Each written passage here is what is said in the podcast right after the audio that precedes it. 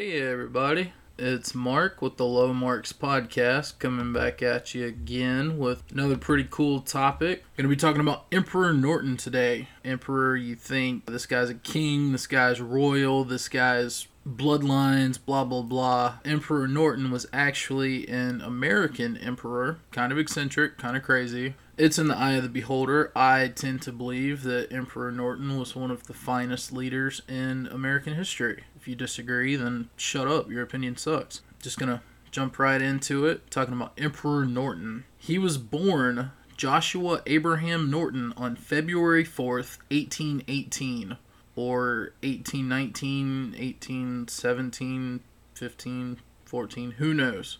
Like literally nobody knows. Well, they have guesses. We'll we'll get into that. He died, we know when he died. He died on January 8th, 1880. He was about 60 something years old because we don't know when he was born. I mean, they didn't have records like that, and it was just a lot of guesswork. The best available evidence points to February 4th, 1818, as being the date of his birth. Obituaries from 1880 offered conflicting information, though. The silver plate on his coffin said he was, quote, aged about 65, which would have put him in about 1815, but a biographer says that was based solely on the guess Norton's landlady offered to the coroner at the time of his death. A 1923 essay published by the California Historical Society claimed that he was born on February 4th, 1818. But the passenger list for the ship La Belle Alliance, La Belle Alliance, guys, you gotta you gotta understand. I'm I'm like bad with pronunciations because I'm like, is this English? Is this Spanish? Is this? So just bear with me if I say stuff wrong. Just just understand. So, the passenger list for the ship La Belle Alliance listed him as being two years old when the ship set sail from England in 1820, though this information appears to not have been known until after 1934. So, his headstone that was placed at his grave in Colma, California in 1934 uses the essay, the California Historical Society's essay, the date of 1819. You go on, the February 4th, 1865 edition of the Daily Alta California newspaper included a happy 47th birthday wish to Emperor Norton, which lines up with the ship passenger listing. Keep going, apparently, the essay nerd with the California Historical Society used an alternate version of some documents in order to help cement his claim of 1819 being the birth year. So he's he's lying to be the right one the Emperor's Bridge Campaign, now known as the Emperor Norton Trust, is a nonprofit that engages in research and education. It produced the 2018 bicentennial series, Emperor Norton at 200, which would place him in the year 1818 as his birth. There were a good number of historical records from institutions that went along to help support the 1818 date. Anyways, like I said, luckily most of us here know pretty much when we were born. And if you don't, do some carbon dating or ask Google or something. I'm sure they already know that about you. So just uh, don't be afraid to ask Google, the all knowing. He was born in Deptford, Kent, England, and died in San Francisco, California. His parents were John Norton, a farmer and a merchant who died in 1848, and Sarah Norton, who died in 1846. Both were English Jews. He spent most of his early life in South Africa after being born in England. This was due in part to being a government backed colonization scheme where the participants became known as the 1820 settlers. He left Cape Town for Boston around March of 1846 via Liverpool from there, he moved to San Francisco in late 1849. So that three year gap from 46 to 49, there's not much known about that three and a half years. One of the stories, or tales, or truths, who knows? Again, this is early 1800s. The records are kind of iffy. It says he arrived in San Francisco on the Francesca ship on November 23, 1849, with $40,000 in his pocket which came from either all or part of his father's estate. He then flipped this 40,000 into 250,000, but again, this time period's kind of murky. There's not much documentation to go along with it. For the first few years in San Francisco, he made a successful living as a commodities trader and a real estate speculator. Now, if you don't know what commodities are, there's stuff like raw products like oil, coffee, wood, spices, natural resources kind of stuff. And then you've got livestock, agricultural products. He would trade goods. That's where he made most of his early money. Here comes the fall. He was ruined financially after a failed bid to corner the rice market during a famine in China. He bought a lot of rice for 12 cents a pound, but more ships showed up out of nowhere, which dropped the price down to 4 cents a pound. Now, I don't know money or stuff too good, but I do know Dogecoin. If you bought early, you're good. But this is like old Joshy boy buying in at 70 cent per coin and it dropping down to the what 20 cent it is now, 25 cent. You're down about 50 cent a coin and that adds up quick. So you want the price to go up so you can make more money off of it instead of losing money off of it. I mean, it's it makes sense if you think about it. Numbers are kind of scary to me, so it's like, eh, whatever. Just moving on. So he goes on to lose a lawsuit where he tried to get out of his failed rice contract, and he subsequently faded from public view until about September of 1859. He tried to sue, claiming the rice dealer misled him about the quality of the rice. Ultimately, the Supreme Court of California ruled against him. Now, this is probably his his origin story, like the, the part of the origin story where the the bad guys shoot his parents or he finds his his awakening of potential or whatever him losing the supreme court ruling in the rice contract. That's that's how my feeling at least of where Emperor Norton started to become Emperor Norton. This is like the the cocoon stage of his caterpillar. He's about to blossom. Poor Norton, he had to sell his real estate holdings in North Beach in order to pay the debt, filed for bankruptcy, and ultimately wound up living in a working class boarding house. Now, this situation wasn't befitting of an emperor, but he wasn't an emperor yet. He's due for a comeback, and boy did he. Joshua Abraham Norton came back claiming the title of Emperor of the United States. He was thoroughly discontent with the legal Supreme Court ruling about his rights and the political structures in America. I mean, he had it coming, dude just couldn't catch a break. I guess he broke himself, maybe. Maybe he was always crazy or awesome, whichever. Um, so it was on the fateful day, September 17th, 1859, that he took matters into his own hands and delivered one of the most impactful letters ever drafted in the history of the universe. Probably. Norton hand delivered the following letter to George Fitch, editor of the San Francisco Daily Evening Bulletin. At the peremptory request and desire of a large majority of citizens of the United States, I, Joshua Norton, formerly of Algoa Bay, Cape of Good Hope, and now for the last nine years and ten months past of San Francisco, California, declare and proclaim myself Emperor of these United States, and in virtue of the authority thereby in me vested, do hereby order and direct the representatives of the different states of the Union to assemble in the musical hall of the city of the first day of February next, then and there to make such alterations in the existing laws of the Union, and may ameliorate the evils under which this country is laboring, and thereby cause confidence to exist both at home and abroad in our stability and integrity. Signed, Norton I, Emperor of the United States. Editor Fitch printed the letter announcement in that evening's edition for humorous effect, and thus began Emperor Norton's 21 year reign over America. He did it. He's seen the tops of society, got betrayed by society, lived in the bottom, finally took things into his own hands, became an emperor. I mean, it's just that easy, guys. One of the more notable decrees on matters of the states was, was published on October 12, 1859. He intended to abolish the United States Congress. Within the letter, he said there was too much, quote, fraud and corruption that prevents a fair and proper expression of the public voice, that open violation of the laws are constantly occurring, caused by mobs, parties, factions, and undue influence of political sects, that the citizen has not that protection of person and property that he is entitled. Two observations I see from this. Emperor Norton is still salty about how the rice fiasco went down. And two, sounds a lot like present times. History repeats itself, so why not learn a thing or two about good old Emperor Norton?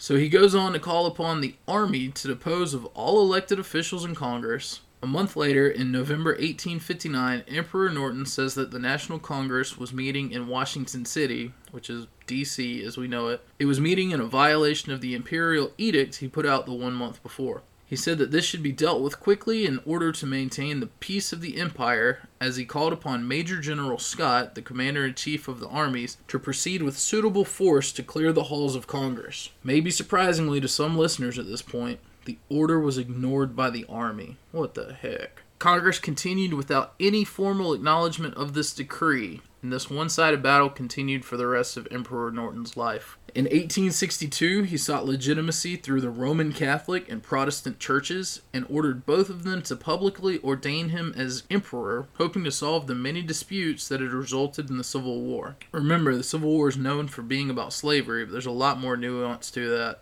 states' right, the rural agrarian society versus the industrialized North, on and on, whatever. I'm not here to say right or wrong or whoever. Emperor Norton continues, he publicly declared the abolition of Democratic and Republican parties on August 12, 1869, with the intention of bringing peace to the realm. I think he was onto something there. In spite of some of his more whimsical decrees, Emperor Norton did display visionary potential as well. He issued imperial decrees to form a League of Nations. He forbade any conflict between any religions or their sects. He decreed the construction of either a bridge or a tunnel that would connect Oakland and San Francisco. So League of Nations that was coming closer to early 1910s, I guess. It was sometime around World War One. I. I was a history major, but I used to be smart about 10 years ago, so cut me some slack. Later on, though, he became increasingly irritated by disobedience by the quote proper authorities. One decree from September 1872 had a lot of irritation and sass to it. Quote, Whereas the citizens have hitherto neglected to notice our said decree, and whereas we are now determined our authority shall be fully respected, now we do hereby command the arrest by the army of both the boards of city fathers if they persist in neglecting our decrees. Dude's angry. Nobody's listening to him, even though he's the emperor of America. Come on now. Give this dude some respect. Put some respect on his name. So long after his death, structures were built in the form of Norton's Dream Bridge, and there have been campaigns to rename the bridge after Emperor Norton.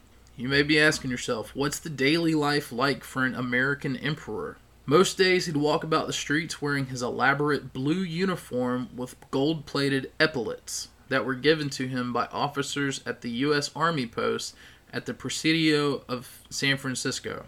The epaulets are the fancy shoulder hats that the military people tend to wear. He also wore a beaver hat decorated with a peacock feather and a rosette. He often accented this elaborate decor with a cane or an umbrella, so he's looking fancy. What's he doing looking fancy? He's strolling the streets. He's inspecting the conditions of the sidewalks and cable cars, the state of public property, and the appearance of police officers. Now we could stand to bring this back, to be honest. Emperor Norton, he was on to some a lot of good stuff. So we need to we need to take pride in our cities and neighborhoods and hold our tax money accountable instead of being spent on God knows what. Let's let's fill in the potholes. Let's uh let's cut some public grass whatever. I don't know. What do I know? I'm just a, a dummy.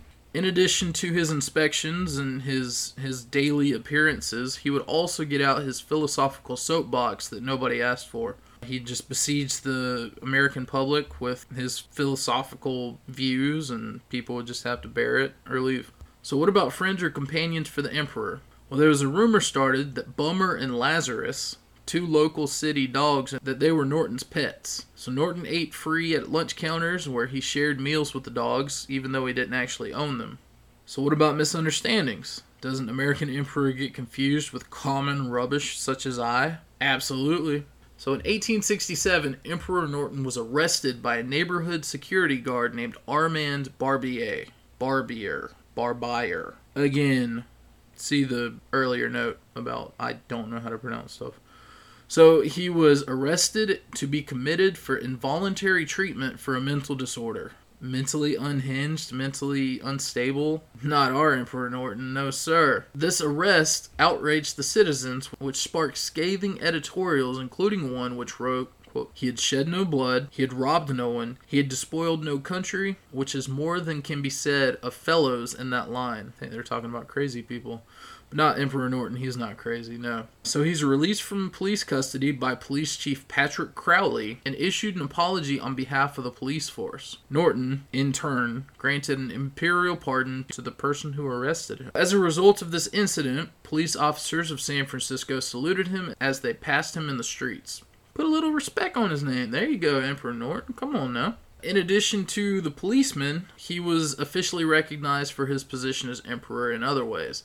The 1870 census listed him as 50 years old. Here we go with his birth year again. It also listed his occupation as, get this, emperor. And also, fairly or not, genius is rarely understood, if I might say so myself. There was a note that he was also insane. He unsuccessfully made attempts to quell anti Chinese demonstrations and riots in the 60s and 70s, but his attempts were widely reported. He's making attempts to bring about peace. He's out there increasing his name recognition. Emperor Norton also issued currency in the form of promissory notes. They were accepted by some restaurants in San Francisco, and the denominations ranged from 50 cents to $10. Now, fast forward to today, there's still some surviving notes that he would have issued, and they've been known to sell for $10,000 at auction. So if you got you an Emperor Norton promissory note, it might say $10 at face value, but it's, it's worth holding on to. So keep an eye out. When Emperor Norton's uniform began to look threadbare, the San Francisco Board of Supervisors brought him an imperial replacement, and in return, Norton issued a patent of nobility in perpetuity to each supervisor, in addition to a gracious thank you note. So you look at Emperor Norton, he's doing all this domestic good. He's he's keeping the policemen on their toes. He's improving the parks and city and trying to keep the government in line or abolish it, whatever he's trying to do.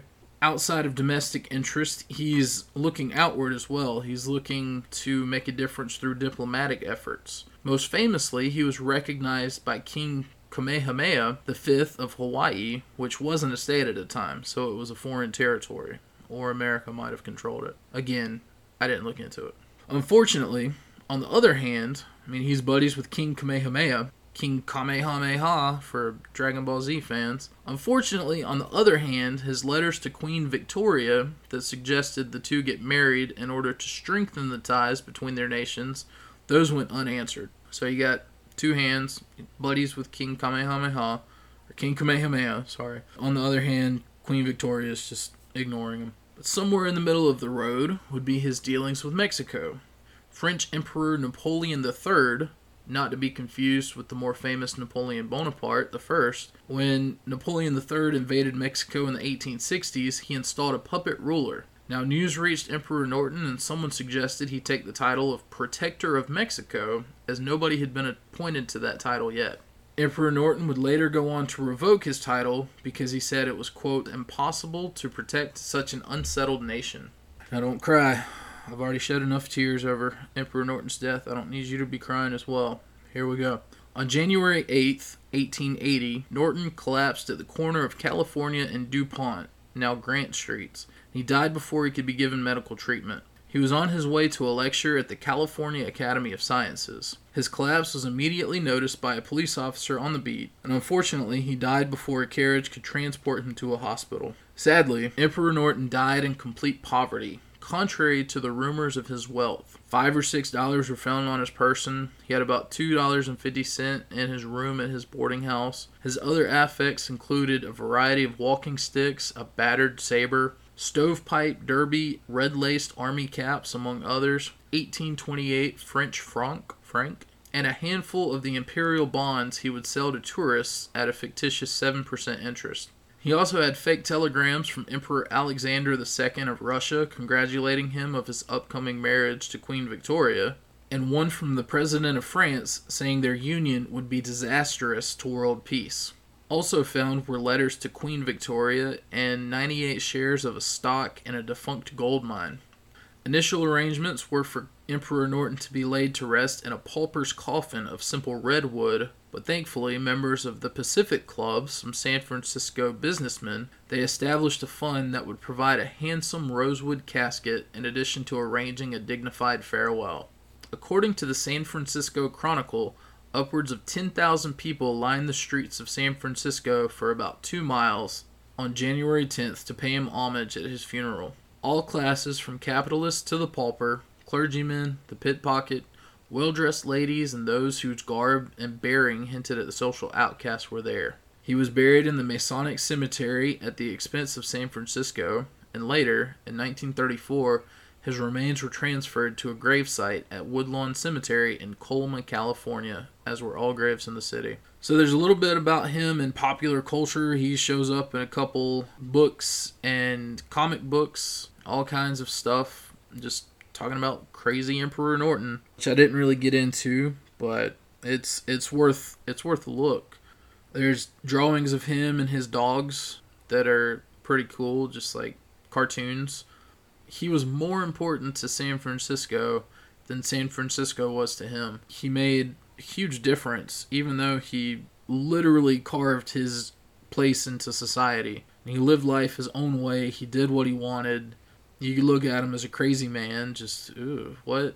He's like Stan from that Eminem song. We should be together, Queen Victoria. And Queen Victoria's like, nah, fam. He's shooting a shot, and and we could uh we could all learn something from from old Joshua Norton thought he's really cool. He was always in the back of my mind when I was younger because he he was a weirdo. He was like an outcast, and I don't think I was a complete outcast, but I still don't feel like I fit in. You don't really have to when you're when you're doing your own thing. You can blaze your own trail and people fall in behind you and is is pretty cool. Again, that's Emperor Norton and this has been Marc for the Low Marks podcast. Thanks for listening, guys and girls, whoever.